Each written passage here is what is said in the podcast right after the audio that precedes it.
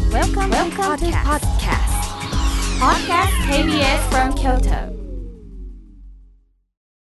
隅田隆平の「はまぐり顧問の編」令和6年1月24日放送分のポッドキャストとラジオクラウドです隅田隆平の「はまぐり顧問の編誠のサイキックミーティング2024冬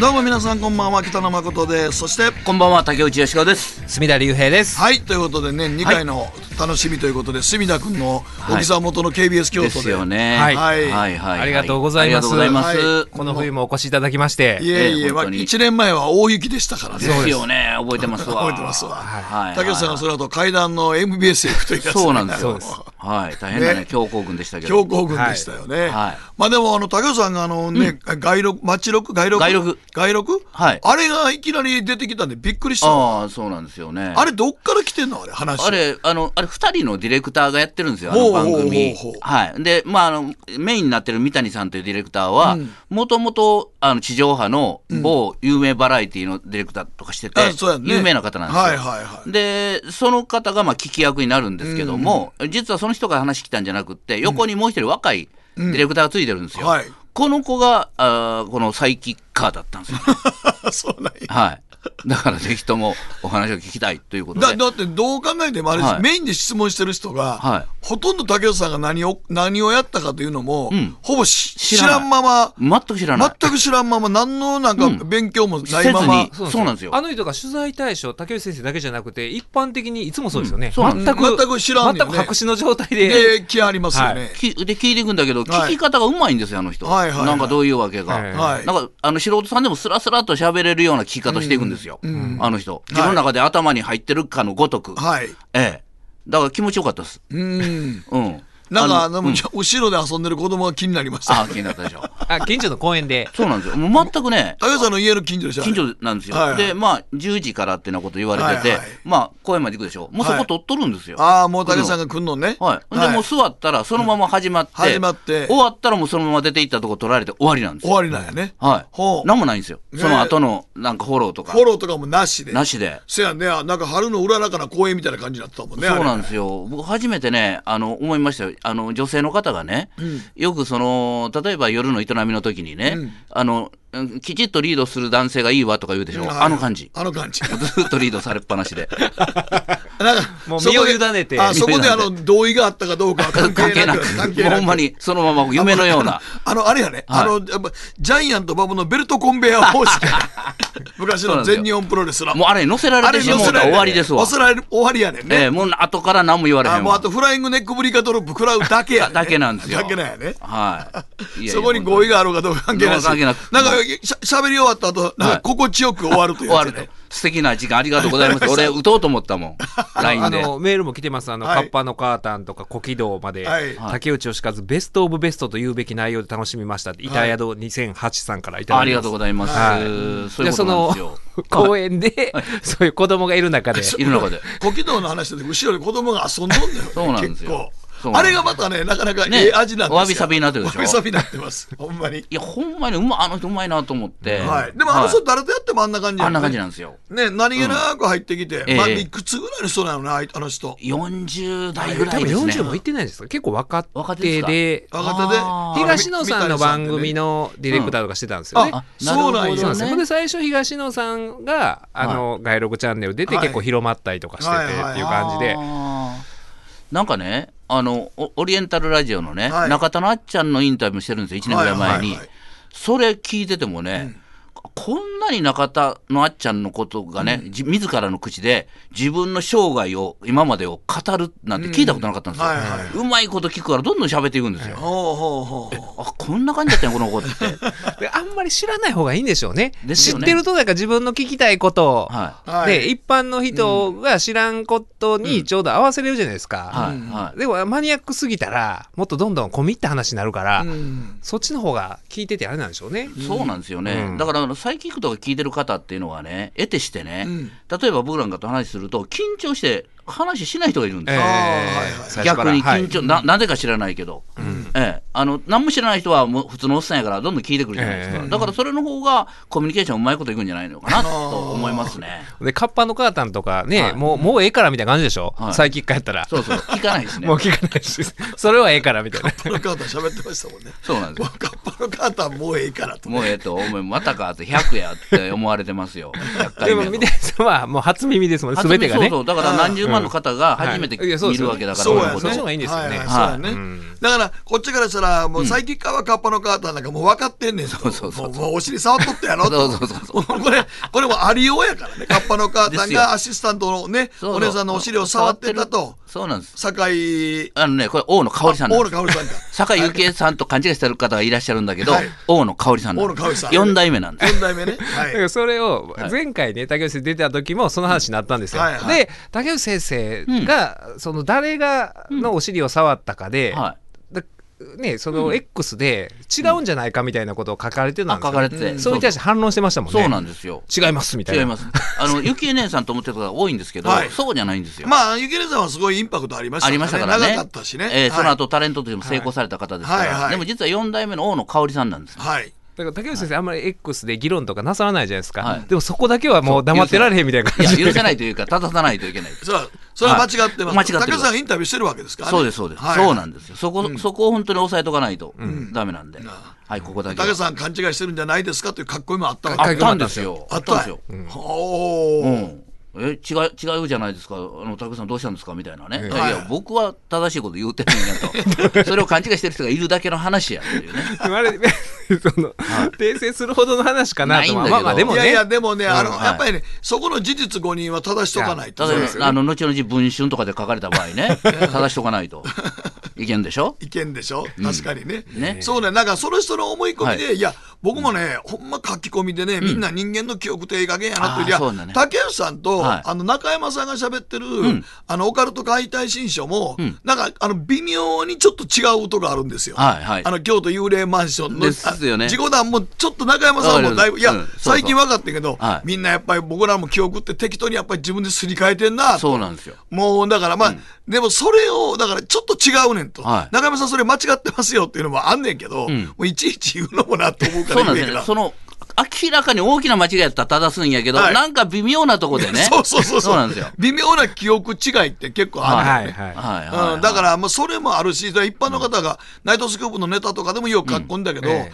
全く俺がやってないネタ、俺やと思ってる人も書き込んでる人多いあーうんから、まあそうでしょうねそれいちいち正してたら面倒くさいから、もう正さないんだけど、ええ竹内さんはそこは信用正さなあかんからね。あそう ですわでそこは大事なそとここはや大事なところなんですそこはね、はいやっぱり4代目と3代目違いますから、ね、そこだけはきちっそうとそうそうしといてください。だからあそのうです誠さんとお話してて竹内先生お話してて、その何十年前かのサイキックに関する事実とかでもお二人が言うことが違ったりすることもありますはもいん違いねま。それはある、うんうんっていうかほぼ何言うたか覚えてないもんね で外録も竹内さんの言うとサイキックの話もちょっと微違妙うにね違うとこあるなって、微妙に違うよねそうそうそうあのだから ABC との絡みのとことかはちょっと微妙に、微妙に違うんだよねまああの直接前に出てる俺と後ろにおった竹内さんのちょっと感じる度合いと実際に聞かされてる話がね、まあ、事務所巻き込んでるからうちなんかあええそこはちょっと違ってたりするので、でちょっと違うなというとこあんねんけどもういちいちそれ連絡して正すのかなそうと、だね この年になってもうええいややんだからもしねそういう、その真相真相とよく言われるんだけど、はい知りたかったらまこっちゃんに聞いてくださいはい俺に聞いてくれとおるのよなんか知らんけどあー真相ねって俺知らんっていうの俺が知ってる範囲では言えるけどそこまでしか知らないから、ええそうやね、はいもっとあるんでしょみたいなねそうそうそう隠してるでしょっつってそうそうそう言われるんだけど僕隠してないって隠すことすらないんだから、はい、そうなんやね。ええはいまあ、その辺も含めて今日はいろいろ喋っていきましょうか。わかりました、いや、あのね、今日本番始まる前、竹内さん来られる前にね、はいえー ABC がラジオの本出したと。うんはい。はい。出しましたもうこれも ABC ラジオね本、はい、これもあの X に割と上がってましたけど、はあいそうですかあ。のサイキックのことをん一行たりとって触れてない。そうなんですよこんな分厚い ABC のラジオ本で、ねもう我々はなかったことになかったことなんですさよねれてるってことが面白いですよね。そうなんですよ。ゴランさんっていう方から、はいあのメールいただいてるんですけれども、誠誠さん、竹内さん、俳優で文豪で弁護士の隅田隆平先生、こんばんは、ゴランです。今年も真冬のサイキックミーティング2024があると聞き、楽しみにこの日を待っていました。で、ちょっと割愛させていただいて、さて、昨年 ABC ラジオから ABC ラジオ本なるものが発売されました。あ、これちょっとね、事実誤認があって、ABC ラジオから出たんじゃなくて、あくまで山菜ブックスです。山菜ブックスえ、です山菜ブックス、ABC ラジオが協力してるだけで、そうはい。えー上沼恵美子、桑原翔平、三代沢康など、長寿番組のパーソナリティの名前が出る中、中我らが北野誠、サイキック青年団の名前がどこにもないのです。ABC ラジオの歴史といえば、サイキック青年団は欠かせないと思い、この本にもきっと載ってると思い、買う気満々だだったので、本当に残念です。ジャニーズ吉本など事務所への忖度の時代は少しずつ終わりかけていますこんな時だからこそインタビューはなくとも堂々とラジオ本にサイキック青年団の名前を載せてほしかったですといいやまあまあこれはもうしゃあないでしょうねあーしゃあないね。ははあのね、僕は、うんあのー買ったんですけど、いはいはい。年表があったんですよ、うん詳細な年表がございまして、めっちゃ分厚い本でしょめっちゃ分厚い本で、まあインタビューに答えてるのは、うん現在、まああー番組をやってらっしゃる方が中心で、やってる方がはいはいえーもうやめてらっしゃる方だったら上草さんとか、あーあのアナウンサーのなるそほどうレジェンドがはい出てらっしゃったりとかして、そこにさすがに真子さんと竹内先生がっていうのはね、まあまあ、ね、それはない話やと。しても、はい、後ろの年表ですよ。年表かなり詳細な年表があって、んほとんどの番組が例えば半年ぐらいで終わった番組とかで残載ってるんですよ。あーまあでもミューパラも載ってるでしょうしね、載ってましミュたージックパラダイスも載ってるだろうねで。ラジオファンキッズとかラねジ。聞いたこともないような番組とかでも載ってるんですよ。にもかかわらず、はい21年やってらっしゃったサイキック青年団がは歴史から。はい日曜深夜には放送はしてなかったということいや、してたはずなんですよ。僕聞いてましたからね。い。うん僕も喋ってたような気がするんですけどね。ヤーレンズも聞いてたと話やはねいんけどね。はそれも聞いてました。ヤーレンズが、あの、サイキッカーやったそうですね。はいい。そうですよね。 M1 で準優勝だった。はいだかはら愛子ちゃんもね、ええテレビでね、名前出してくれたぐらいい去だから年ね、はいはいうんマツコさんの番組で。は出してくれたもんね。ねえまあ、イメージ悪かったですけどね、あれはあ れでね。まあ、だからまあ、聞いてたんでしょうけど、ABC としては、まあ、あれはなかったことにしよい。うしと。ようということで。 21年間はあの歴史はもうなかったと。はいははいいはいはい。。まあ、ここだから、あれね、あの、こうトリックがあって、はいやっぱり山菜ブックスがやってる本やから、ABC ラジオは協力しただけという、その、ある種の逃げがあるよね いや、まあ、スタンスはそうでしょ。ね、そこだよね。もし何か ABC に言ったとしても、いや、これはあくまで山菜ブックスが出してるもんですから。そうです、そうそうそうそうそ向こうの編集が、はい。そうなったことに関して、我々何も口は出せませんみた いなね。出してるやろうっていうう。出したやろ、出したや ろ。 そそれかほんまにもしかしたら忖度かもしれないですけどね勝手にはいいや、まあ、勝手に山菜、いや、まあ、でも、それはだ、資料出した時に、はい俺が思うに、山菜ブックスも全部番組知らんやんか。はい知らんけど、資料出した時に、もうサイキックというのは資料の中になかった。どの段階で消えてるかですよねこれいや、もう最初の段階で消えてるよ。ううんん。あ、向こうに何か渡すとき、山そう菜ブそうそう。ックスだから、渡すとこじゃだなってかそっんたな、と。ちゃんとした資料を、は山菜ブックスは持ってるわけないやんか。ですよほ。ねなもうこれこんな今までの番組もんをこの開局以来こんだけ番組やってきましたデータ残ってるから、いうんそのデータベースの中でサイキックっていうのがあったらバッとピッて黒線引いて は消したやろな、消したんやろうねだか。らそれはそうやろいやそれはもうしゃあないやそろの段階でですか、上段階で、うん、なんか、大江戸捜査網みたいな感じやなと 思って。いやそういや、獅子で屍拾うものな しや。あわしらな、はい拾ってくれへんかったら 拾ってくれないじゃん。屍を。生きてるからまだただそのね最後の最後巻末に端末に、はいいろいろその ABC の番組で作った、はいそういうステッカーやら何やらを紹介してるコーナーがございまして、うんはいはいその中にうん昔のタイムテーブルがあって、うんでほんと小さいあれですよ写真で載ってたんですけど、よーく見たら目を凝らしてみると、うん誠さんがまだあのアルファベット表記の MAKO 頃の TO の時、はいはい誠のサイキック青年団っていうのがねちょあの 一行、タイムテーブルには載ってたんですそよ。これねそ、れを僕、あの、スタッフの維持やと思うんですよ。ああなんかこうさしあのね、最後はいにグッズみたいな紹介のところはいにはいはいタイムテーブル載っけてんだけどはい、そこに誠のサイキック青年が載ってるところを、ボンとアップしてるんですよ。おおうん。これはなんかの意意思やと思 いますよ。いいしかいやわしら屍になっちゃう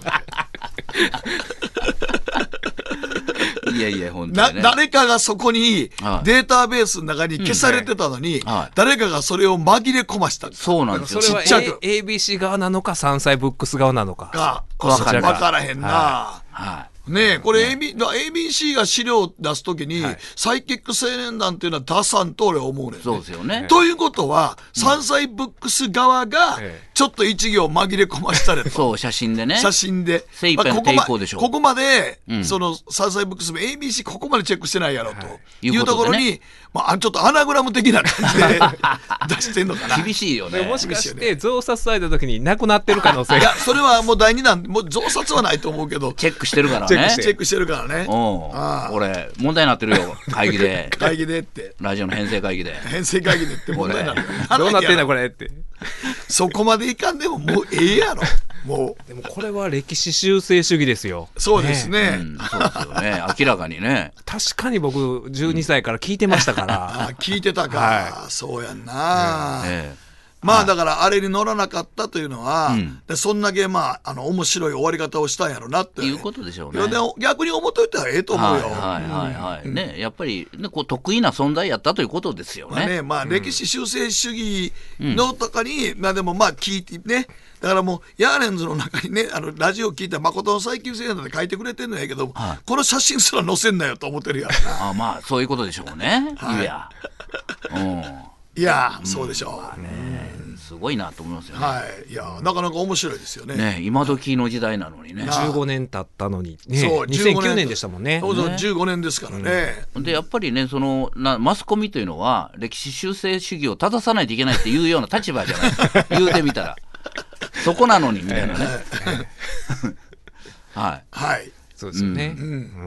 ね面白いな面白そいなう考えたらそう考えたら俺ら本当に得意な存在やったですよね。なあ、なんから亜種やってんやろな俺らねでしょ、亜種ですよ。亜種やな俺らな、うん、種類で言うと存在してはいけないものがそこに存在そしうてたん存在でしすたよ、ね。んやろねええ本来本 来本来本来来急に生まれよってんけどなそうなんみでたすいよなですよねうんだから急に日曜深夜の時間帯で、はいなんか急に始まってみんな誰も注目してなかっはいた亜種やったんやろな俺らでしょうね、はい、それが気がつけば、はいちょっとほっとけないぐらいの存在になってたわけだけなっど、てたそけどれが逆にねで、逆にあのー本体からしたら、本当からしたらこれがあるから わ我々みたいなね。そうそうそう。今だからね、その存在を消しておこうと。一行だけでも載ってたよね。そうなんですよごい後ろのな。後写ろの真に載ってた写真おーはい、資料の。資料の。はい。いうこはい。とでこれで、まあ、山菜ブックス側なのか。どっち、山菜ブックスやろうと思うけどな。でしょう、それ は、明らかに。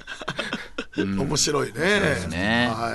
はいそうか、15年経っても、まだあれやねんな。そこのとらわれは激しいねんな。ですね。いやなかなかもう時効はないんですねナイスないですね。はないですね。はいなんか、我々なんかやるときにええね、あの、傷跡を残したいとか言うじゃないですか。ははいい、爪痕を残すとか、爪痕。爪痕残すとかかねなりの深いもの残したな、っていうね。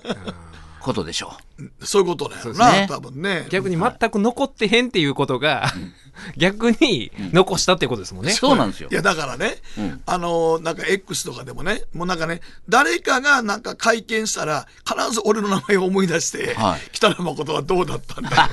もう謝罪会見とか、必ずそうやねんね、謹慎と、この2つ並ぶと、X に俺の名前が絶対勃発するんだよね、もう。ああの時のね。あの時の、そうなんですそうよ。なんですよね。会見のプロとしての誠さんから見て、松本人志さんははい会見をすべきでしたか、いや会見はできないでしょ。できないですか できないと思いますよ。会見してもええ立場というか、無理でしょう、会見は。で、大体どこで何終わるかって、会見なんて、こっちで終わらすわけにいかんからね。はいはいはいはいで、結局、会見なんてどんだけ質問受けて、ほんまのこと言うてても、ほんまのこと言うてないやろって言われる立場になるまあねかそりゃそうらで。すね。せやろ、うんうんだから逆になんかもう終わったらええやんっていう方向にはずーっといかないですよ仁志松本が会見してもはいはいはいはいはい。うん。そこなんですよねだから逆に隅田に聞きたいもんねまあ、仁志松本から弁護頼まれたらどうするっていう話やな僕はだから、あの件を見て思うのはは、全く弁護士、吉本、松本さんのこの3者での話し合いができてないなっていでうのきはすてごないいのはもう思間いますね違いないやろ、ううんん、だから未だにできてないんじゃないかなと思うんですよね、うんだから最初の段階で詳細に話を聞いて、うんどの部分まで認めて、はいどの部分を争うかっていうことを明確にして、はい僕は早く会見した方が良かったとは思うんですよね。あのね、お二人がもう15年再起終わってから15年経つにもかかわらず、まだこの罰が続いてるのと一緒 でこのあの法律の裁きは時効がありますけど、はいこの社会の裁きって時効がないの時で効がないからねはいで、あのーね、そういうもう社会からもう裁かれようとしている時に裁判を待つことなく僕は反論をすべきやったとは思うんですよ。あーなるほどねであのそもそも飲み会があったのかなかったのうんなか,、かったのかあったとして性的行為があったのかなかったのか、えー同意やったのかどうあかったのなかったのか自分はあったと認識してるけど、もしかしたら向こうはなかったのか、今の段階で思うとそうだったのかとか、うんそういうことをでもあれ詳ほんま細に聞いにてあの多分吉本とまっちゃんとの話し合いがうまくできてなかったから、最初に反射的に事実無根やって言ってしもったから、はいはい話はこじれたそうなんですよねああのあれ言うてしもたら、もう記者会見やってあとで、もうもろくそ言われていくだけでそうなんですよフルボッコになるだけやから、そうやったら体制整えてどうすんただもう、あのスポンサーの関係上コンプライアンスの関係上出ないっていう判断は良かったと思う、あ出てもみんな気使うやんどうしてか分からへんもんいや周りの人間が。そりゃそうですね。お笑い芸人も突っ込めないやん、それはいはいうんだか誰もら、ねまっちゃんがいっぺん休むっていうのは正しい判断、あれはもうだから他のみんなに迷惑かけるからみんなどうしていいか突っ込まれへんやんか、何やったんでっかとか言われでも言言えないわですざねるを得ないし、うんだからねまあ辛い立場やなと思うのは、はいただ、あの、ひとし松本が、まあ、一番初手で僕は、はいちょっと勘違いしたのは、んあの、事実無根でいけると思ってたと思うんですよね、あーはいはいどっか。どっでかな、なぜかといえば、例えば、安倍元総理もね、私がこう関係、森友学園に関係してたら、もう総理どころか政治家も辞めるって言って、みんな忖度して、関係ないような文書、公文書も変えてやったじゃないですか、そういうような同じような働きが芸能界にもあるんじゃないかなと、若干思ってたんじゃないかなと。あーでどうやろう今までもそういうことが、吉本は力強くて、報じられへんとか、うやむやにできたっていうところがあったと思うんですけど、はいうんもうねただ去年からのこのジャニーズ事務所からのの流れ対する報道の流れからうん、さすがに、ほんまは報じたくなくても、マスコミも報道せざるを得ないでしょ。うん言えないでしょうね、うんそうなんですだかよらその流れを正確に把握してなかったと思うし、いや、今の流れ的にそうは松本さんが思ってるようなうやむやにはできませんよっていう人が、吉だから本普に通。はちょっと事務所内部でみんな話し合って、はいコメント出すにせよ何にせよもうちょっと深く話してそこでコメント考えてどうするかっていうのを考えてよかったけど多分もうだからせあの X の投稿を見て、パッとそうなんです反射的に打つやんはいはいああの形になってしもてるから、うん古いやろそうななんでですよも、まあ、記者会見するにせよせんにせよあのちゃんと記者会見練習しとかんとね、で打ち合わせを絶対しとかないと。 しとかないともう、だから吉本でスーツつける人が多分いないんでしょう。いないんでしょうね。うんね、んだから大崎さんも多分まあ要するに離れてますけど、まあできないでしょう、岡本社長なんて絶対できないじゃん、だってねあの藤原副社長なんかね松本アウトって言える方は言えないでしょう 今こそ言うべ 言きうやべきだけど松本アウト言うべきなのにいやでもだからほんま難しいやろね。だかはらいここまでいった、まあ休むのはもう仕方ないやろし、周りのこと考えたら、むしろ休まないともうみんなに迷惑かけちゃうから、うん芸人仲間もギクシャクして、どうしていいかわからんから、はいはい懸命な判断、休むってのは懸命な判断やけど、あとそれをどうやって、どう戦っていくのがええのかなっていうか、もう誰もわからないやろだうから第4弾第5弾をややっていく可能性もあると言われてるからね文春だからいろいろそうやとねまた調べてるじゃないですか、ゆうやでこないなったらね、そのなんていうのかなもう本当にまあ僕の個人の考え方なんですけど、何かあったら積み重なっていくんですよそうやんね。うん、だからしょうもないことでも、あの飲み屋に行った時にあのし後輩に対して罵ってたでまっちゃんがみたいな話もね、あ悪いやつみたいなところでこうそうやね。もうね、全部そそうのなっていくからね。そうなっていくんですよ。注意しただけなのに、んはいはい罵ってたとかね、あ、そんなやつやからこんなこともやるわ、みたいなことになっちゃうから、これ厳し いですよ。いや、だから、謹慎した時の俺がその負のスパイラルが、はいそれ連続で書かれてたから、は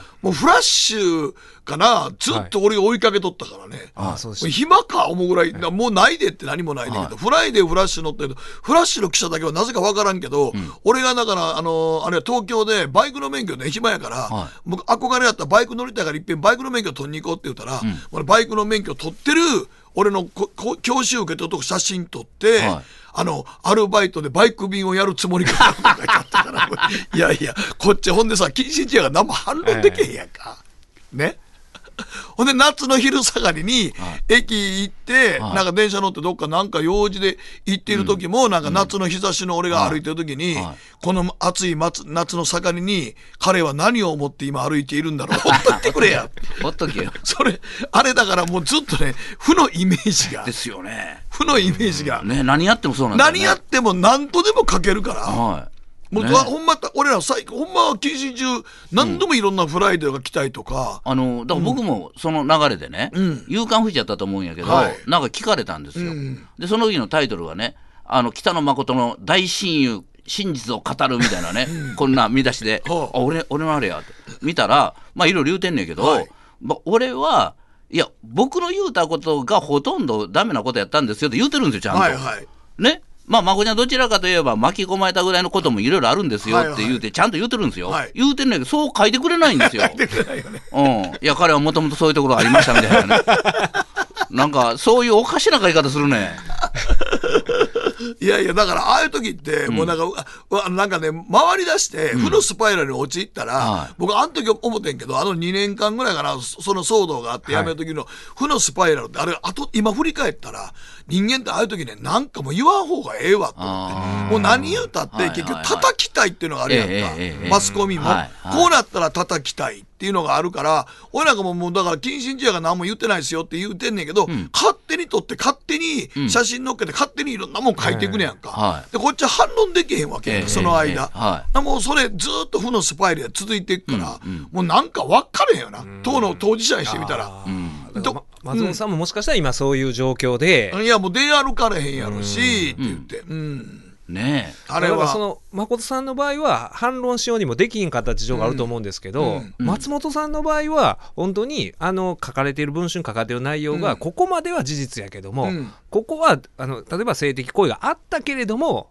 同意があったとそうそうまあの多分そういうことはうん言えると思うんですよいね。やだからそこはだから多分あれやな、今相談してんねやろな、いそのや、だからね、あれなのよ。頭ボンとね、事実無根って言うたのは、はいあれ同意があったということを確信得てるから、それ言うたら全部収まると多分思ってたと思うんですよ。だからこう、もうかなりこう強気に言ってたと思うんですよ。だってあれ同意があったじゃんと、彼女は、って言うて、うん、でも、穴いな形になって、同意があったかどうかということもわからない状態に今なってるじゃないですか。だから、ああなるとは思ってなかった。だからそこも例えば今ちゃんと弁護士と膝を突き合わせて話してたら、まあ、何かを根拠に同意があると思ってたとしても、それは今、ね、あの不同意性交東西とかいろいろできて、考え方もいろいろ変わってきてて、そのセックスをするにあたってあるいは性的行為をするにあたっての同意をちゃんと確認しとかなあかんっていう認意識が前に増してそういうのが高まってる中、その例えばお礼メールが来ていたからといって必ずしもそれはあの、同意があったっていうことじゃないかもしれないし、場合によってはある、それがその証明になるかもしれないし、ならない場合もあるし、その辺どういう状況やったんですかとか、そういうは、仮にこれを同意の証拠やと思ってても、こういう反論されますよ、今の時代はとかっていうことを、ちゃんと言う相手がいないっていうのが僕は、うんあのスクショは出てなかったと思うんですよ、あのスクショ出したことによって、逆に裁判になったら不利になりますよね、まず出してしもたっていうのは、あねまあまあではね不利にはならないと思うんですよ不利にはならないけれども、それはあの有力なあの一つのその松本さん側からしたらご同意があったと主張する側はやっぱりお礼メールとか、そのねその密室での出来事なんて当事者のみぞ知ることやから、前後の事情客観的な事情からそこは推認するほかないんであれを証拠として出さざる を、だ出すほかないんですけどないよねでも今ああいう形で出たらもう先に裁判を待つまでもなくいやそれを証拠やと思ってんのかみたいな声がまた押し寄せるわけじゃないですか押し寄せるなでもあの状況は容易に予測できたと思うんですよね、絶対文春はあのお礼メールもお礼 LINE も把握してるはずじゃないですか、ん確認しててでおそらくそういう反論来るやろなじゃあそれに対して再反論をこう用意しようって思ってたのは目に見えてたはずなのに、その打ち合わせができてないのでがいやまあほんまあの脊髄的に反射しちゃったやろなと思うけどね、ほんまにそこは最初の第一歩がちょっと失敗したと思うね、あれは、うんはいはいはい。だからあそこに寄りすぎだと思うよね。僕はあの同意があったかなかったかのところにそのあ松本君側がね、だからそのし知り合いのっていうか芸人も含めてこれがあれば大丈夫というのにちょっと思ったんじゃないかな。でもな、あと思うねんけどな、 せやけど、そやから言って、セッティングした側のさ、パンクブーブーが悪いとかさ、 なんかそう、あれもかわいそうすぎるなと思うねんな。まうあ、んだんだん第2弾、第3弾からもうそういう性的な行為の強要があったとか特に書いてなくて書いてない書いてないもうそういう飲み会をして後輩が松本さんに対してそういう紹介して、で最終的にそういう性的な行為をするというそのこのやってたこと自体がモラルに反すするるっってていうような、いうことになってたね。でそれをまあスポンサーも許さんやろみたいなあー流感じれになっちゃってるんですよじゃあそういねうね今もは。うだからそうな結局そうなってくんだよね。でそうなったらもうほんま反論絶対できないよね。できないね。もう、ほんまにすみませんでしたって頭下げて、こう、なんかそういう嵐がす通り過ぎのを待つしかないっていうか、うん、これはもう辛いやろなだ。から今もうね全部状況が1ヶ月の間でだいぶ分かってきたから、あこあの時こうすべきやったっていうのは、うんある程度例えばその段階で自分は合意あると思ってたけれどももしかしたら、もうね、内心の問題じゃないですか合意、同意真意に基づく同意があったかどうかなんていうのはだからもしかしてその相手がそういうのがなかったとすればやっぱり自分が。謝ってたと思うから、ん代理人を介してちゃんと話し合いたいとか、そういうこと言ったらよかったと思うんですけどでもそれをあの記事が出る段階でどこまで波及するかわからん段階でそこまで対応できたかっていうとまたいやー、難しそれかはったなやろうしかなかできな難い。しいな、それうもんね。でそういうこと言ってたらスポンサーが、あの容認したかどうかっていうのまた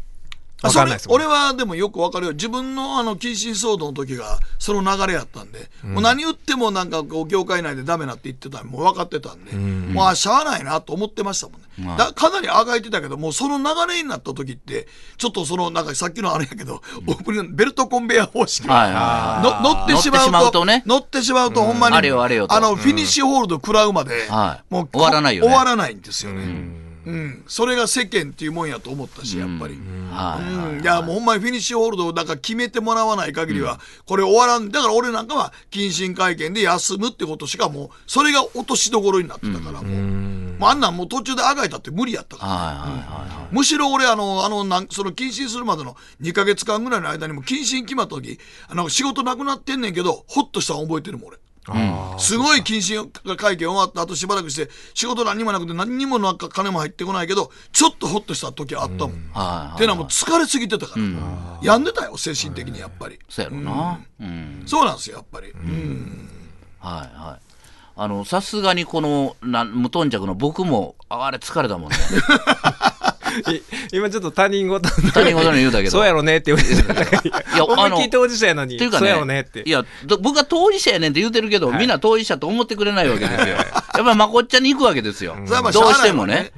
うねんだから前も言いましたけど、はい東京でその、ね、禁止されてる時にね、はいはい電通の人と打ち合わせした時に、その頃狂牛病が流行ってて、はい焼き肉が豚肉しか出てませんでした、はいはいそんな時にそれであ打ち合わせしてたんですよ、はいだから隣に 4, 人座ってるおっちゃんとおばちゃんがね、はいはいそこでわーって話し合ってる時に、そういや、北野誠がなんか今、干されてるよな。えらいことだったな、うん、言うて、まあ、そういう事務所の社長とかですわ芸能プロダクションの。うん、ほんでいやあれなあのああいうこと言われてるけども本当あれ誠が言うたんじゃなくってその横におるなんかわけのわからん作家かなんか知らんけどそいつが言うてたらしいでって話を僕の横でやってました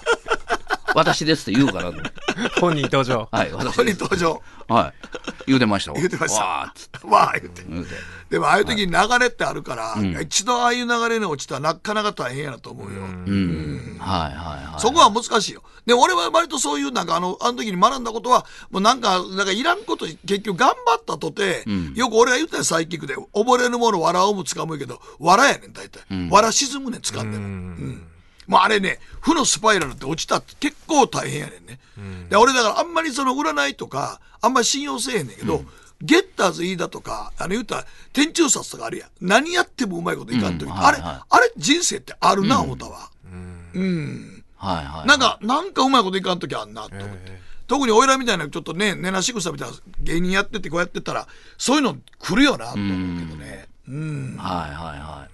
ねねまあ、でも、まあ、まさにね今松本人志がその状況に陥ってるわけですよね。もうほんまにこの前までは本当にねあの芸人のトップに君臨してた人それがが。ほんの1か月前ですもんね、m 1って去年のクリスマスでしょ、やってたよ24日でしょ、これなんかなあ、うん崩れ去ると早いもんだなって感じだよね。そのなんかスピード感っていうのが、去年のあのジャニーズの騒動もそうですけど、ああいう帝国がねなんかまあその報じられるまで時間かかりましたけども、一旦ひとたび報じられると、うん。一気に崩れ去って、はいはいはい。ねえねえ、これななんなんですかねで、まあ、それがもう今トレンドになってるから、結構そういう話題振ってもあーみんなこう引かないというか、今まではそんなことあるかいやっていう声もあったじゃないですか、芸人のあの、ま松本さんがそんなことするわけないみたいな、そのファンから擁護みたいなってた、ええ世間から、ええ今それないですよね逆ですよね、うん世間総叩き状態になってますよまねあ、その吉本の後輩芸人だけが、あの、ほんまに田崎スシローみたいなコメントを繰り返してるって いう、自民党に対するスシローみたいなね、はいはいはいコメントを。うんはいうんうんまあ、それはそらその立場上ね、僕らも利害関係ないからこういうふうに自由に言えるだけの話やとは思うんですけど、はいはいはいそれはもうね、俺は後輩の立場からしたら、そら、振らんといてくれよとしかもう言いようないな。ないよねコメントしようないもん。な何守っとんねん言うけど、いや、守ってるかどうかじゃなくて、それ言える立場でもないっていうのがみんなもうあんのよ、やっぱり。そら。うん。そまあ、そりゃそうやと思いますよ、でまあそれあのやってることいいとか悪いとかという問題の以前にねまあ、それ以前に置いといてね。うんうん置いといてちょっと何も言えないでしょうね今は、うん聞かれても困るし、言わんでかもったら言わ取んでり上げでもわけにいかんいし。かんし、うん、でも、どういう手かわかバラらンんシし。ーですよこれねだからなんかね、その田村健二さんが、タムケンタイムとは言っていないとか、変な、変なとこを否定するんですよね。はそういう問題はないやろうっていうね。い、うん、その、タムケンタイムであろうと何でもそ、そのやってたこと、何をやってたかっていうことが問題やのに、タムケンタイムとだけは言ってませんとか言うのね。それだけは死んでそれだけはし死んてでください。いやいや。そうなんですよねだからあの、そこにいた人がしたらそんな感じのことを言ってたみたいなニュアンスでし ょきっと。はいいや、タムケンタイムとは言ってないでし言ょ。ってないけどまあなんかそれらしいことを言うたということなんでしょうねね、多分ね。はやっぱり記者会見はキャンドル順方式で、芸能レポーター横に置いて、一人一人を説得していくという。もうそれ松本さんでも難しいでしょそう考えるとキャンドル・ジュンは大したもんですねあの公い式そうですねやり方やり方、ね壇上に上げて、壇上に上げて横で喋る1と、対1で一対一で、はいはいマンツーマンで喋るというあね。の宮本武蔵方式なんだよねだからあのたくさんの敵と戦う時のあぜ道でえ常に1対1になるように戦うというねあれ極意なんですけどそれですよみんながやつきばいに質問されるともうどうしようもないやんかはいはい1対1だとやっぱり1人になるとその芸能レポーターもちょっとちゃんとね敬意を表さなあかんと思っちゃうじゃないですかうんいやそうであれうまいですよねうまいうんね。まあでもそう言うてるけど別れて結局広末涼子は、はいあの鳥羽さんと再婚することの、なりましたけどねなりましたけどねちょうど半年前我々広末御前とか言って言まっしてたましたけど ね展開早いですね早いですね早いな広末涼子の展開早すぎへんか早いねうんいや本当に早いですねうん、でも鳥羽ちゃんとこの奥さんなんかすんげえ激怒してね、もうかなりな慰謝料を取ろうとしたと思うんですけどもいやそれはもう払払うということになったんちゃいますかなったんかなそうでないと、ねえそうやすやすとは別れてくれないような気はするんですけどねねうんでもよっぽど結婚したかったんでしょうねもう早いよねこやっぱ冷めなかったんでしょうねあんだけ騒動があっても騒動があってもねうが騒動があるからゆえに燃えまた燃えたんでしょうねあー逆にああまだ再婚はしてないんですよねあまあ再婚してなかった、はい再婚してないそういうあ報道が再に婚するかという報道やかっっててねことですよねなでるほもまどだね付き合ってるっていう報道やったもんねもうすぐ再婚かということです再ね婚か、はいうんそう考えても鳥羽ちゃんからしたら、逆にそういうもう報道されんくなったら、危機感感じないですかね、んそれがんスパイスになってたとしたら、ああそその報うでし道ょうがね、そのうんそれはあるんちゃいますただね僕はもっと崇高な愛やと思うんですようこれ変な言い方やけど 崇高な愛やから別に そのスパイスがなかっ竹た内さんが竹内さんが崇高な愛っていうのを語るのはちょっと面白すぎる展開鳥や羽ちゃんも喜ばないと思いますよいや、というかね、もう、あの、ほら、スパイスで、あの、わかりますよ、言うてることはええわかるけど、それで、よと、よとぎっつったらおかしいけど、夜の営みを、崇高と夜時では話が違いすぎもるうすでに崇高やないじゃないですか まあ夜のお勤めよ、およとぎ勤めね。をね、よとぎをよとねぎをね。もうそのスパイスでっていうことではないんじゃないかと、もうそれ、それ、よとぎがなかったもいいという状況になってんじゃないかなと思うんですよね。ああはい。でもすごいよね。いや、だからあんなん出たらね、もうやっぱ別れるかなと思うねんけど、やっぱり好きなんやね、やっぱりね。その辺は一途っていうかね、おーはい。えどうなんですかね、パンツかぶってることを考えれば。ああね、やっぱりはい、そうっすよね。一途な人多いっすよね。ああいう、その、元アイドルの方と、はいね、こう、付き合う方って、あの一途なもうねあれだってもうだいぶ前でしょあの、パンツかぶってらっしゃったのは、はいはい、何年も前ですよね。いまだに言われるとは思ってないでしょうね。ね、あっからまた6年67年経って、まだそういう2人でねいやなんか揉めてるのが報道されて斉藤由貴さん、そうだ、はいあ揉めてるんですよね知っ。てます。ね報道見ました、見ました。 うん、あれ、だから、なんであんな状態になるのって、だからもう被らなくなったからダメなのか、いまだに被ってるからそうなったのか。 いつまでかぶってんの って。いや、かぶらなくなったからでしょ。ねかぶらなくなってんのかな あったかな。わからんかぶりたいんやって言ってないの言ってるんじゃないですかね。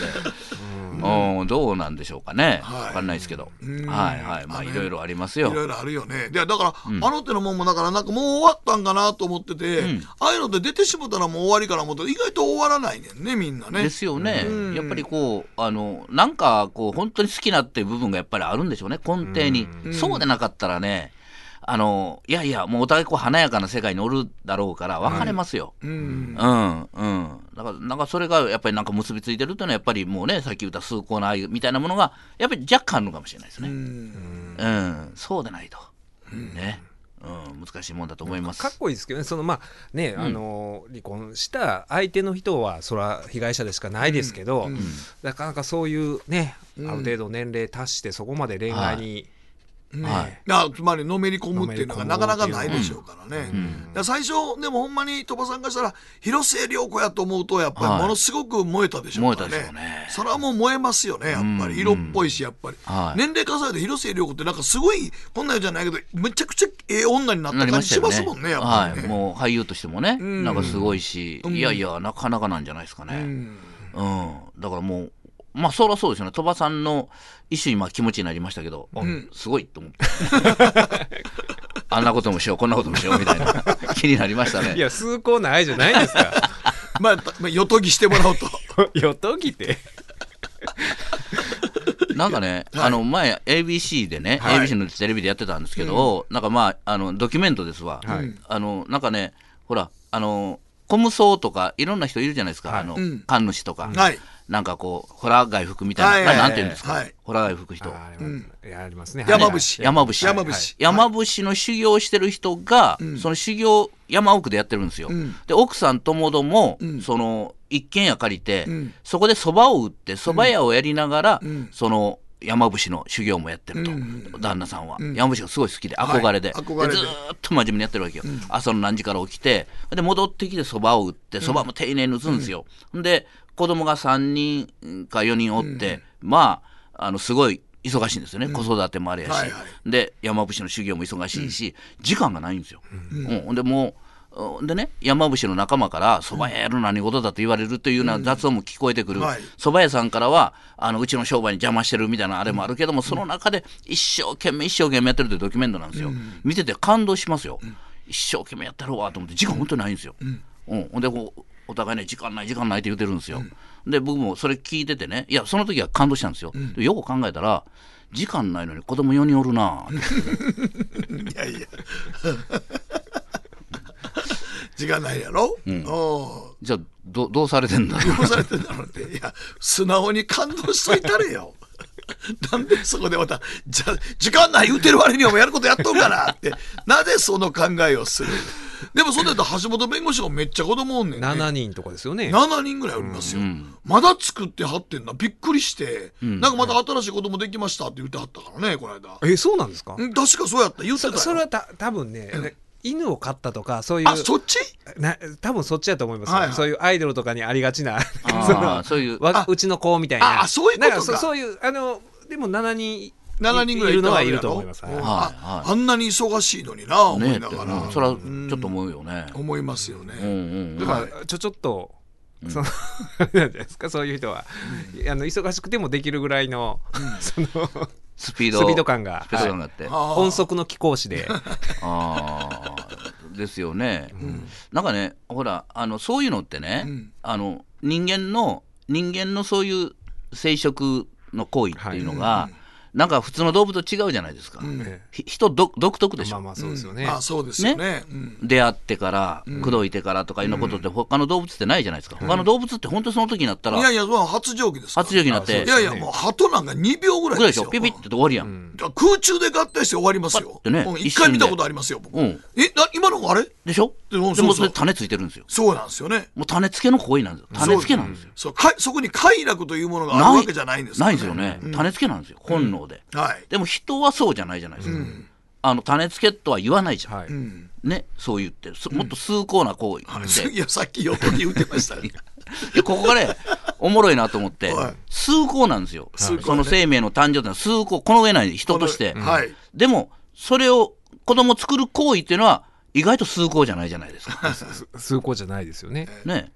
どちらかといえば。どちらかというと。ただ単にあの、鳩みたいにちゃちゃっとやってパッと帰るっていう。やったら崇高やけど崇高やけど、その、そこになんかいろんなもの。 いろんなものがいろんなもあのって、先言ったスパイスがとか。スバイスがとねか、ウーマナイザーがどうしたとそうそうか。そうそうそう。まあそんないろんなものもあってあってね。はいはい。うんで、お前浮気してきたやろ、でもそれがスパイスになってええわ、みたいなねこともあるし、それこそパンツかぶったりとか、そうそうそう。そんなもんあるわけですあよ。るわけですもんね。そこに至るまで、崇高な行為をするまそでうに至るそまうそう、で至るに。までにすごい、はいのそれが人間やなとで思もって。そこの想像力があるから、うんやっぱり人間がこう生き残ってるかもしれないですよね。はいはいはい。他の動物と違ってそこまでその言ったら同じ生殖行為のはずやのに、んいろんなトッピングをねやるしまた、でもやるね、しまた、その人間って年がら年中発情期やから、そうなんですよね発情期っていうものがあー厳然に存在してないやん。ええはい常にそういう気持ちになったらできるっていうのが人類が増えた理由やからね、やっぱ大きな理由あです。そうですよね、だから24時間365日発情期と言ってもいいわけですよ、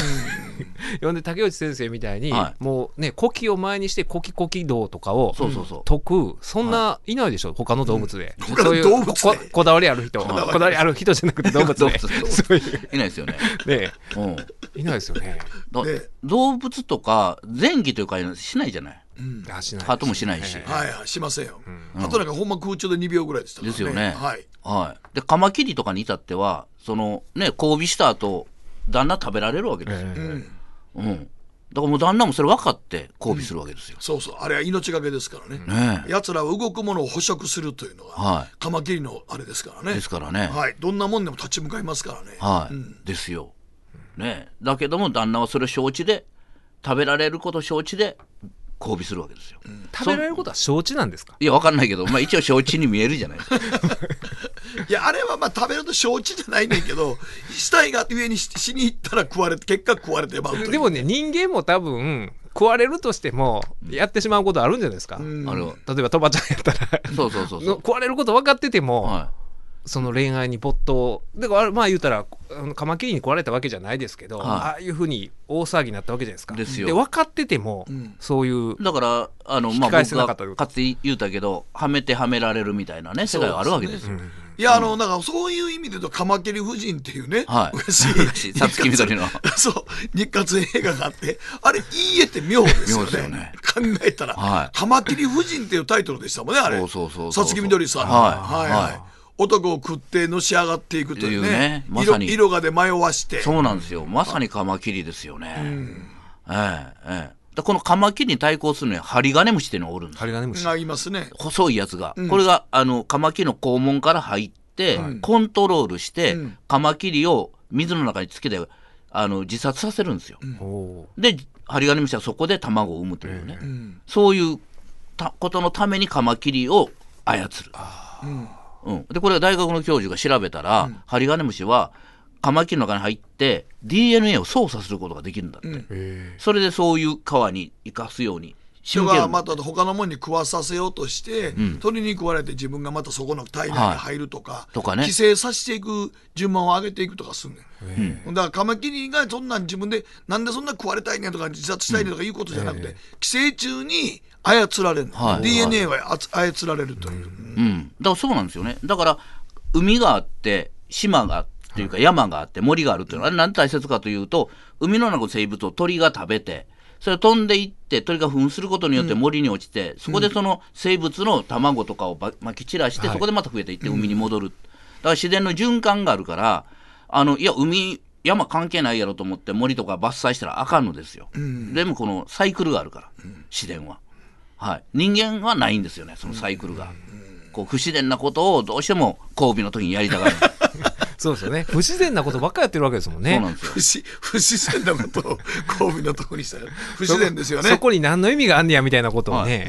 意味ないですよ。みんな意味ないですよねほぼ9割9分。そうやね、うん。はい。まあないでしょそういう想像力をかきたてるだけのことですもんね、んいろんな、そうそうそう。より気持ちよくなりたいがためにいろんなことをするってだけですよそうね。なんですよ。で、それがもう挙句の果てに薬飲んだりするわけですよ。バイアグラとか。あ、あけくの果て、あけくの果てではないと思うけど。動物で言い訳する動物がいないでしょだから「うんいや今日調子悪いわ」とかなんかそういう「あれ飲みすぎたから」 みたいなおらんやんいいいないですもんねそういう時してないからね。そうそうあそう。動物動物界はどっちかというはといメスが選びますからね。そうそうそうそうそう。ああくまでもメスが、んそのこいつと生殖してあの、すごい優秀な DNA を残そうとするのがあるんですよね。うんだから鶏はあのトサカの立ってるオスがすごいあのメスに鶏持てるんですよ。うんでなんでですそのよねトサカが立ってる鶏が持てるかって言ったら、これはあのあの昔、寄生虫博士の藤田先生が本に書いてはってんけど、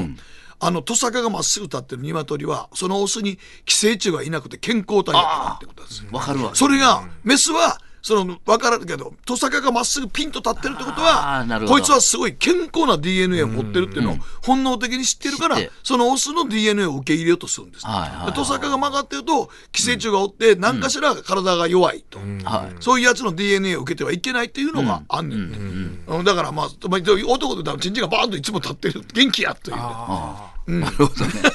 でもそれよ人間でよかったですねそれ可視化されてないからなんかそういうの分かって嫌でしょこいつ立っとんなみたいなこいつこいえらいつ立ってんな、みたいな。何もないのに立っとんなみたいなみたいな。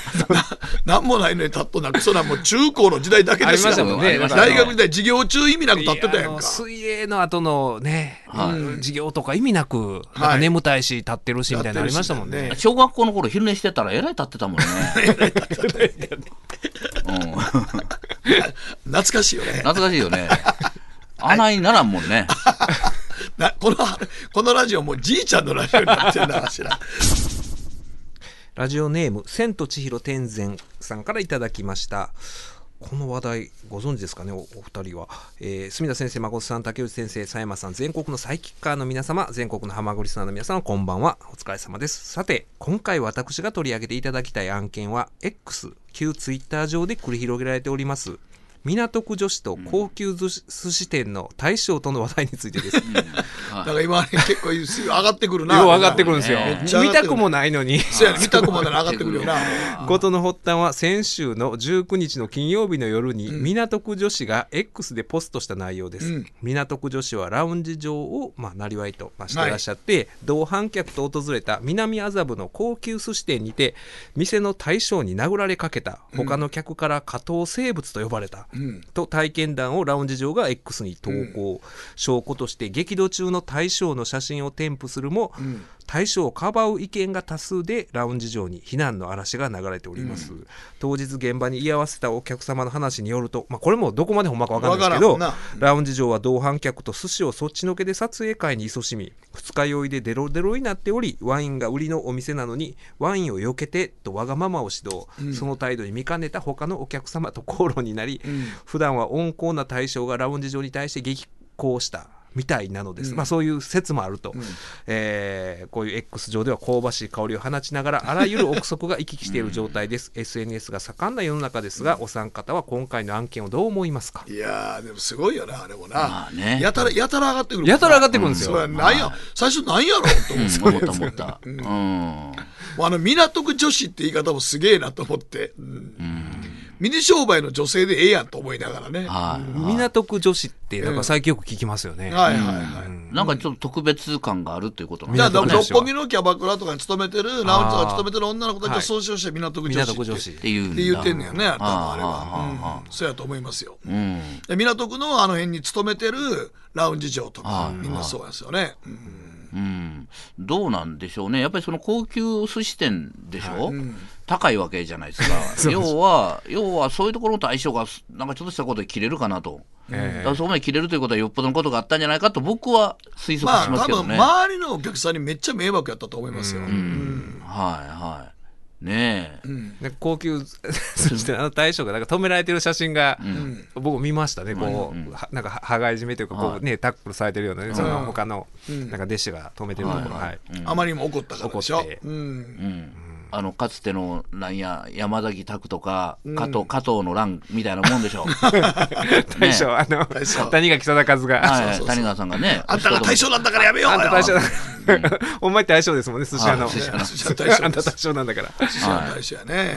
でも寿司屋の大将って、あの、昔ね、あの、西田敏行さんにはい、よう連れても回ってはいた、あの、六本木の、なんかちょっとほんま黒部のはい板が黒部えで、すごい日本家屋で、なんかもう、俺ら一回も金払ったことないけど、時々西田さんとか、岡部真理さんと連れて行ってもらったりとかした寿司屋あるけど、はいそこなんかもほんまにあの、いわゆる港区女子がよう同伴で来てまえしえたかえらええね。えええはいはい。大将温厚な人でしたけどすごいなと思ったのが、ほんまにあの大将がボロッと俺俺何回か行かせてもらったけど大将がボロッと言ってて「いやーでもうちでね本当にあのなんかいつ金払ってくれるんだろう思ったら言ってるうちに死んだったのは勝新さんでしたね」ああ。はいはいはいはいはい。ずーっといつか払ってくれんねやろとと思って。思うよね。いつも取り巻き連れてきて、寿司ばーっと食べて、はで、あーって言って帰らはんねんね。うんで、勝新のプロダクションに請求書をはい。渡す、帰ってきたことがなくて、 で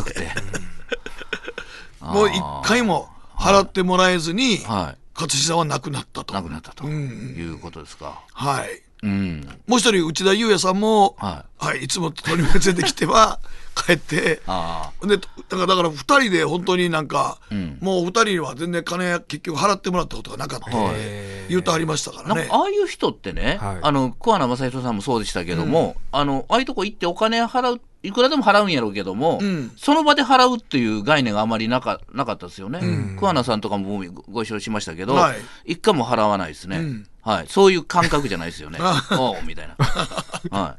あの王っていうのはもう、双方にこの合意はできてるんですかね。でしょうね。いや、だからね、それがね、合意ができてたら、大将も俺にそんなことポロッとは言わんと思うねんね。いや、西田さんなんかはちゃんとカードで、はいあーもう付けじゃなく毎て、回もう毎回カードで払っておられたんで、ほんで、俺が、いや、こういうとこ行ったら、もう芸能人がめっちゃ来るじゃないですか、って、こういうのってどうなんすかって大将がポロッと、いや、まあね、あのまあ、我々も信用商売で、この人やからって、で、もう来て、最初1回目ぐらいバーンと金、ボーンと払っていって、つけといてなって言わはるほう。だからまあ、こっちは勝新さんは、あのまだ勝プロダクションやってたから、そこに請求書を送ったらええっていうのは、はいはいむすあの六本木で芸能人相手に寿司屋やってたら分かってるって言ってたんやけほど、うほう内田裕也さんがどこに送ってるか分からんかあった、。所得がわからんも んね。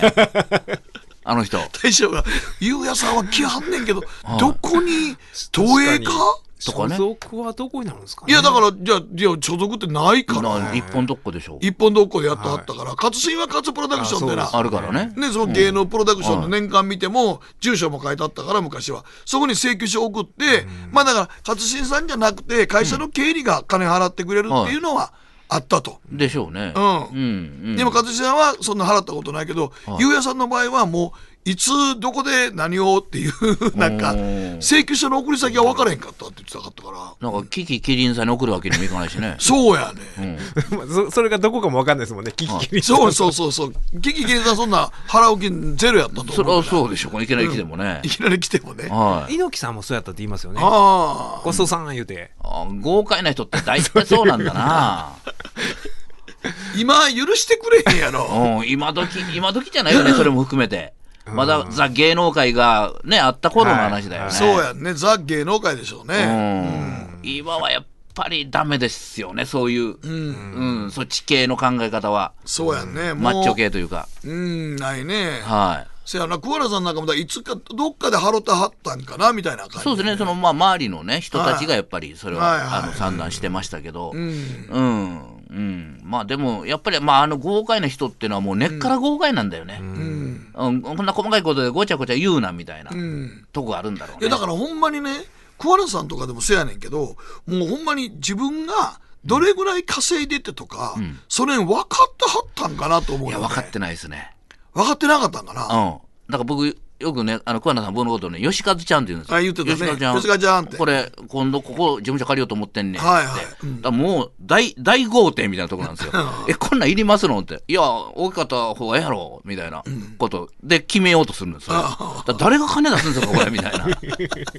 その、その事務所でどんだけ金生み出すねんって。えーそうなんですよ。ああうん。あの辺がやっぱ豪快さんやなと思ったな。そうやんな考えてないですからね、考えてい。ないねんな。ううんんはい。でもこういう高級寿司店とかでも、あのこの後ねいろいろ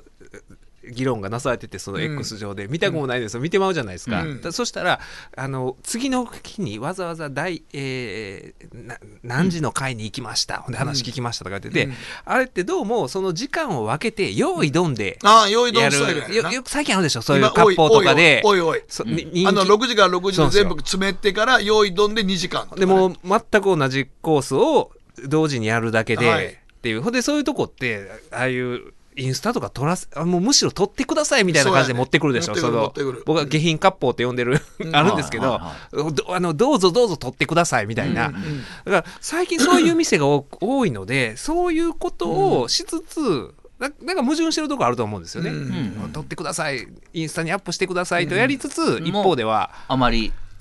過激にやられちゃうと困るみたいな。うんうんうん、なるほどね。あの、原因合法で呼んでんの。ぼ僕はね大体あの手の店潰れやすいよね。あ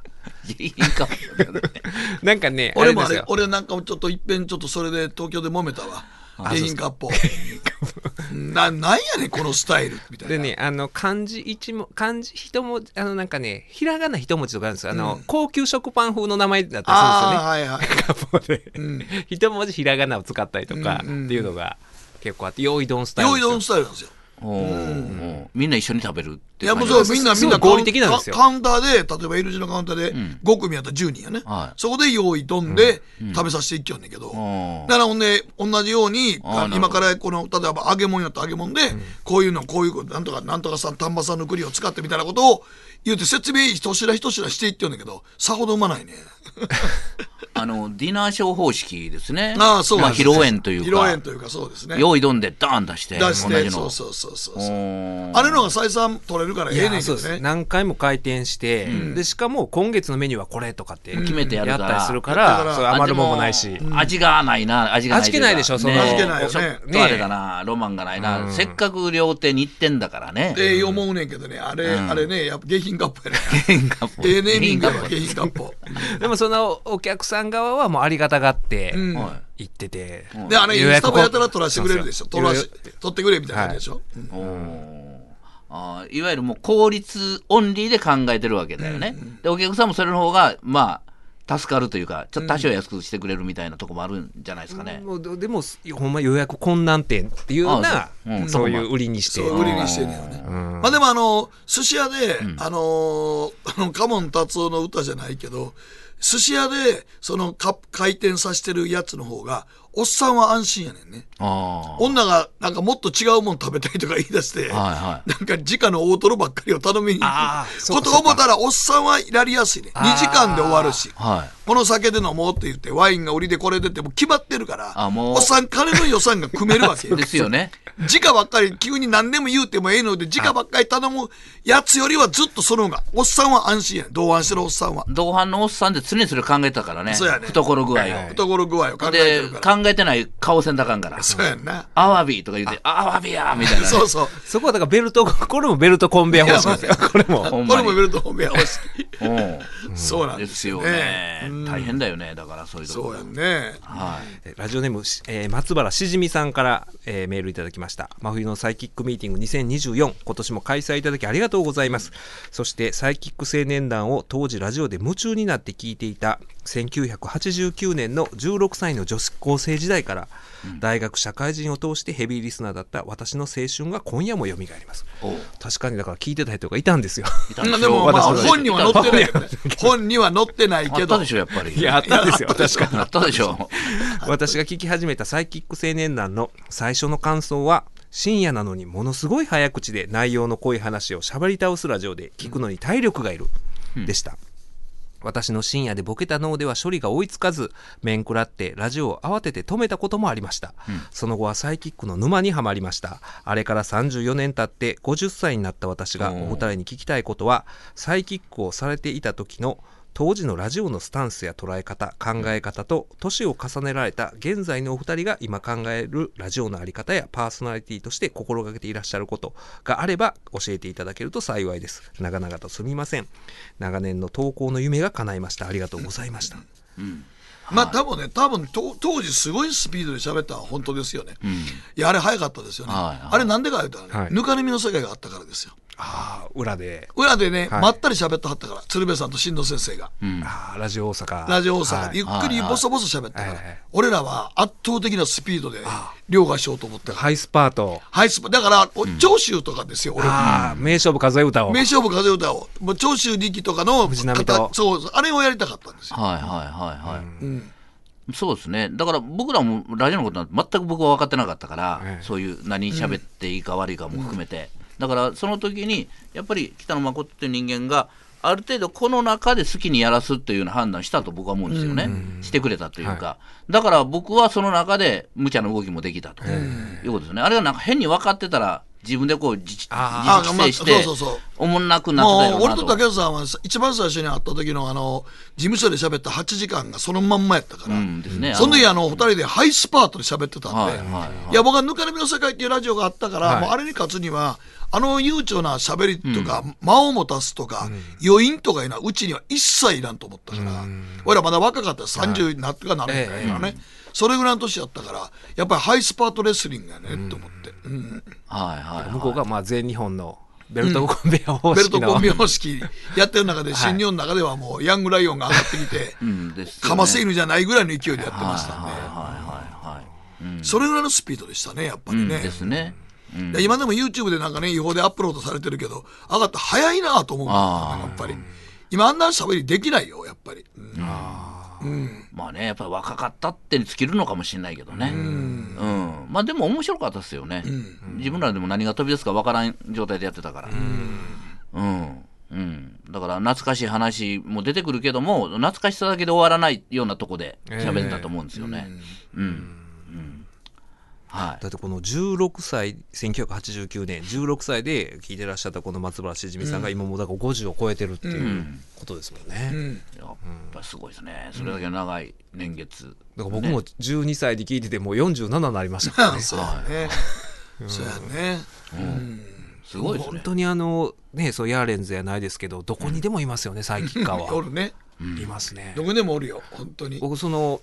昨年阪神が優勝して優勝祝賀会の阪神電鉄主催のに出席したんですけど、そしたら阪神電鉄の総務部の人がさーって寄ってきてん「住田さんですよね」とかねサイキッカーです」あハマグリ顧問も聞いてます」って言って「 サイキッカーです」って言ってほんでその話をこの番組でしたら今度、オリックスの職員から「まあ私もサイキック聞いてて、今ハマグリ顧問聞いてます」そうなんですよね。もう各球団に、そうですよね。だからあの甲子園の、はいい、あのいわゆるあの土地土地というかそう整理する人いるじゃないですか。えマウンドとか、あはいはい砂持ったりとかああれはらしいですね阪神阪神園芸えはいはい、うんあの甲子園あの人はサイキッカってー、言いますよね、うん僕それ大河から聞いたな鍋ちゃん。シンプルな鍋ちゃんが、なんか取材に行ったんだって、はいだからちょっと気難しい人ですからって言われたんだって、ちょっと取材、あそことかマウンドとか言うたら、そんな、そのめめめっそうもないとか言われたんだけど、その人がわー違う時で、渡辺さんですよねっつって、もう全部案内しますから、行きたいとこ言ってくださいってなんでこんなにしてくれるんやろうと思ったら、いや、実はサイキック聞いてました。っていうことらしいんですよ。うんいやすごいよねやっぱりね、その聞いてた人は本当にもう今だから45から55ぐらいの人多いですからね、やっぱりちょうど。だから言うてみたら会社で言うたらまあまあ中堅どころかちょっと上ぐらいになってはるから。うんそうですよねだからそういう力をもう持ってる、は、はいはい部長クラス のい、部人長がクラスの人が、さて、えーラストパートになりましたが、ははい。あメールいただいてるんですけど、兵庫県男性50代の方倉橋はい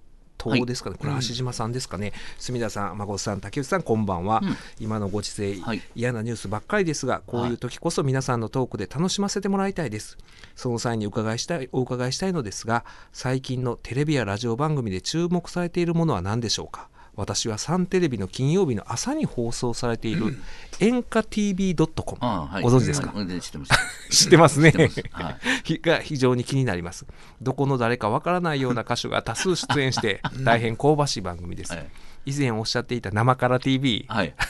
生えー今放送されていませんが、どや、どや飯機構どや飯ねはい、もう大好きですっていうのをいただいてるんです。はい最近おすすめは、あと、生カラはね、やっぱりまあおすすめでカラオケやけど、大島フック賞やってるやつまだやってるやつ。はい、あの、アパホテルの女社長があー出て、あなんか YouTube 上がってて、なんかでしょ見た見た見た見る見でしたょ。審査あれ、員あれ審、査員がめちゃくちゃいるんめでちすゃよくちゃいるね。パフォーマンス担当と担当かとかなんかヘアメイク担当とあかんな、なんであんなに審査員いんねやろね。ねびっくりするよね、歌唱担当はわかるけどもわかるけどうん、なんかもうダンス担当とか、はいしゃべくり担当と担当かとかなんかおるんですよね、でそこにこの前あの若いボンさんが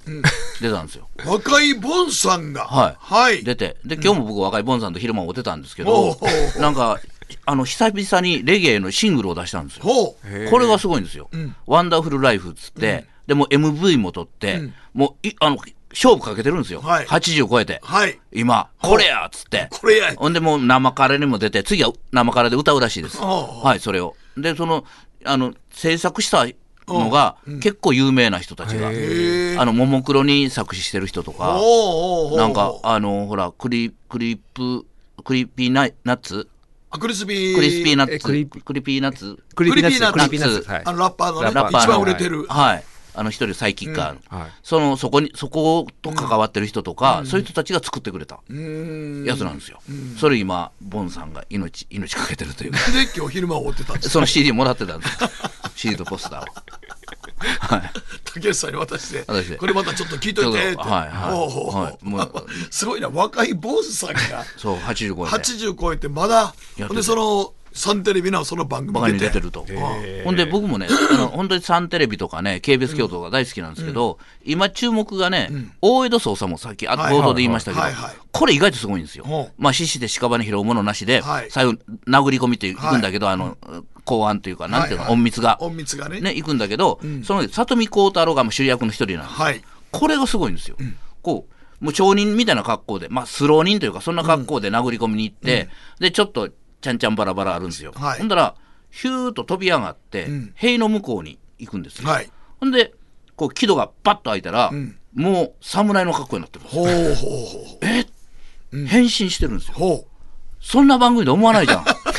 あそうか、うんそんな番組は思えへんな、うん、だからもう再放送で何年前か分かりまへんけ ど、この前見てたら、それでギョッとなって、うもう心奪われてほう、今も見てます。今見てますかはい。で、それと同時に見てるのが向こう側探検隊 ですよ。これねこれちょっとこれこれがねなんかきっとしないのよねはいやあの青島フック師匠のやつは、はいなんか YouTube かなんか上がってて検索したら出てきて、けど見たんやね、まあはいまたそれはもう審査員のあまりの多さにビビったけビビったけどどビビったけど向こう側わかんないですよ向こうそう前側は探検隊はからずっとおっしゃってますよね。そうなんです向こう側探検探検隊隊3人の人が、はいあの、向こう側に入っていろいろやるという向こうね。側に入んの入って、こうあの、なんか原理を探っていくみたいな意図があるんでしょうね。はいはいはいで、それもう、な、十何年、二十年ぐらいやってるんちゃうかな。いやもう源流源流つく通やろり越してるやんと思うけど、ずっとやってて、はいで、これ面白いのは、今も現役でやってるんですよ。ええ現役でやってんだ再けど放送じゃ、なく て。はいででも現役の時もあるんやけど、再放送もあるんですよ。はいだからずっと現役じゃなくて、時たま再放送もいるんですよ。ほうほんなら、例えば、あ去年の再放送と思うでしょ、違うんですよ。じゃあ、一番超初期から違うんですよ、3年ぐらい前のやつやるんですよ。これ中途半端でしょ。微妙なで、この冬なのに夏をやるんですよ。 T シャツで。夏やるんだえ向こう側潜ったりしてんので入ったりとかして、で、これね、言うたら悪いけど、おもろいことやってんだけどね、はいおもんないんですよ。これなんでやろでも続いてんやろ続いてて、今もやってんだけど、はいでもほとんど3年か4年前の再放送なんですよ。はいはいはいはい、2年前とか。それ誰がやってんの3そ 人れぐらい3人やってて、そこの3人レギュラーなんだけど、はいまず名前を覚えられない。 で、なおかつ、覚えようとえしそれても。は、はいそれはお笑い芸人いや、ないと思うんですよ。劇団の人やと思うんですよ。あおー小劇団かなんかの人やと思うんはでいすよ。はいはいで、特徴のある顔してんだけど、はい顔が覚えられない。覚えられなられないい。何回見ても覚えられない。覚えられないだから顔ささないんですよ。はいあ、向こう側の探検隊の人やってならないんでなすよらないのたそんだけ見てても見てるのにならないんですよ見てないマジで怒ってもわからんわからんのわからんんで、あれが、例えば、藤原とかがあれやってたらめっちゃ面白いと思うんですよ。はいはいお笑い芸人がやってたやらってたら、はいでもね、なんか微妙に面白くないところに着地していくんで すよ。見事なぐらい。これ見事です。あ。それがまだやみつきになるっていやう。みつきになるんですよお。また、でね、覚えられないから、これ顔覚えられないなって言いながら見てるんですよ。いっすよ、これ。もう向こう側探検隊向こう側探検隊ちょっとなんか上がってんのかな向こう側探検隊は一回見てください。えらい続いてますから、長い間。長いんでだからうんひょっとしたら YouTube とかにようアップロードされてるかもしれんね、うんはい。ぜひぜひ。向こう側探検隊、はい前のあの青島フック師匠のはなんかまあ見てても、ほんまにこの大阪弁でいういなたい番組やなで思すいなよがらねね。はい。まあ、おアパホテルのね、ねキュンですとか言うて、なんはいかはいええ味出してるでしょ。エアジ出してますはいキュン、キュンです。キュンそれがキュンですあ、それが、た、あの、単位がキュン。で、いや、あの、アパホテルの社え長言うんはですか常にね、なんか自分は気に入ったらね、キュンキュンでですすとっかてキュ言っンて。です言わなれてんかこんな、こんな、こんなことして、キュンですとか。そうそうで手をポーズ取ってこ。う撮ってあれ多分アパがスポンサーなんやなあーでしょそうやろなうんはい。はいうんで、あれ、まあ、出るときに、あの、お金はかかるんですけどね、あれ、出てる人がねあ。そ審査員もお金かかってるんですかいや、審査員はお金もら審う査員はお金もらってるもらってるんですかさすがにまあ、大したギャラは持ってないと思うけど、もう一応もらってるんでしょうけど、出るのにお金かかるでしょ間違いなくあの、審査員も、お金払ってるかも。有料の審査員と、そうじゃない審査員がな、えとかですかそうなん、はい。時たまね、ゲストが出るやん。はい三好英二とか、はいあの人たちはお金、ギャラもらってる。 あじゃあフック師匠も持ってるでしょそれ人もらってるもらってるでしょ。フック師匠払ってたらびっくりするわだから、あの、桂三度がはい出てるんですよ。うんあの、名前隠して。ええはい。大ファンで、あの番組の。あ、そうなんですか。はい。バレないんですかバレた。だから3回目でバレた。ああ。ええ、今、じゃあ2回2回バレレんと。え、でも、なんか、え、仮装し、変装してるんです一応あかの、サングラスかけて。かけて、はいはいで、あの、渡辺は渡辺やけど、渡辺なんと、親父の名前で応募しはて、いはい。はいで、自分で金払っ払て、って歌うとっ撮て、って、はっていい。う、後で笑うという。で、はいそれネタにして、はいうちのアワーズでそれネタにしてたから、はいいやいや、僕らもあれ、な、まあな、話題にしてますよ、生から、とか言って、わあ、盛り上がったんですよ。ほんで、3回目出た時に、あの、バレた。君なんかしてる人やね、って。 それでも2回バレへんかったっていうのが、はい。すごいよね。すごいですよね。誰も気づかんかったんか。うんすごいそう、すり抜けてたんですか。すり抜けてで、た放送もされてたのされにて、誰も、されあなかったの、はい渡辺さんやってなんなかったんですなからなかっえたみたいですよ。 もう、で、それが楽しかったけども、はいバレたらちょっと楽しくなくなった。ああ、そうなんや。はいだからもうあくまでも素人として、としてあーバレないようにして、お金払って出たかった出と。てそうなんですよ。うんうん。で、キュンですって言われたかったっていうね。あー、キュンです。です。あポーズ取って。踊ってあ、言われたかっ たんや。そうか。そうなんですよ。そういう遊びできんねんな。ああ、やってましたね、彼。ほはいーおもいや、っていうか、サンテレビ側で、それが、そういう遊びがは、い誰も調べて、桂こいつ桂さんだよな と、わからんままスルーしながらそうなんです、普通にやっていけてるっていうのは、それ、と編集するときに、はい。誰か一人ぐらいが、あこれれ、これうん、あい世つ界ちゃう鍋厚やんって、うんなりますよね。なるよね、普通。でならんかった。ならんかった。すり抜けて。 2回すすり抜けてたわけですしりょ抜けて。はいで視聴者からもそういう指摘もなかったってことですよねなかうん。うん。すごいよね。すごいな。 で、3回目でバレたっつって。ほんま、俺もそう、向こう側はな、ちょっとな、なんとかして見てみたいな一。回見てください。演歌 TV.com はご覧になってるんですああの、そういうのもだ大体見てます。見てますかはい、大体はい。もう演歌、ああのね、すごい人が出てくるんですよ、確かに、キングレコード所属とか言いながらね、はいはいはいはい確かに所属してるかもしれないけど、はいで、自分のところのスナックを宣伝するんですよ。はい。カラオ ケパブとか。はいはい。うん。うん、こう出るんですよカラオケパブで、なんか素人が打ったようなテロップで出てくるんですよ、あれがまた面白いんですよ、あ演歌って大御所でも細川たかしさん自身がもう大御所でも面白いじゃないですか今、はいもう、なんかねすごい格好してこの上下のスウェットみたい なの着てドクロマークのドクロマークの、あ、すごいよね。すごいですよね演大歌御所すでごすいでらすねね演歌は、はいはいすごいですよね、まあいい演歌歌手の方って意外とね、はいなんかあのいわゆるスーパー銭湯系に店構えてやってる人も結構いますからね。ほんでなんかねとかキングレコードやなんかレキングレコードから自分であれ自費出版してんねやん多分ね、うんそうそうそうお金払ってはい作って、で私プロやねんとって言うて名乗ってはんねやろそうそうそうそうそ CD 作って、う、うんですよですよそういう人がね、はい退去して集まってくる番組番組ですからははいい、見てくださいでは来週もお聞きくださいせーのはまぐりはまぐり隅田竜平の「はまぐり顧問の編」令和6年1月24日放送分のポッドキャストとラジオクラウドでした。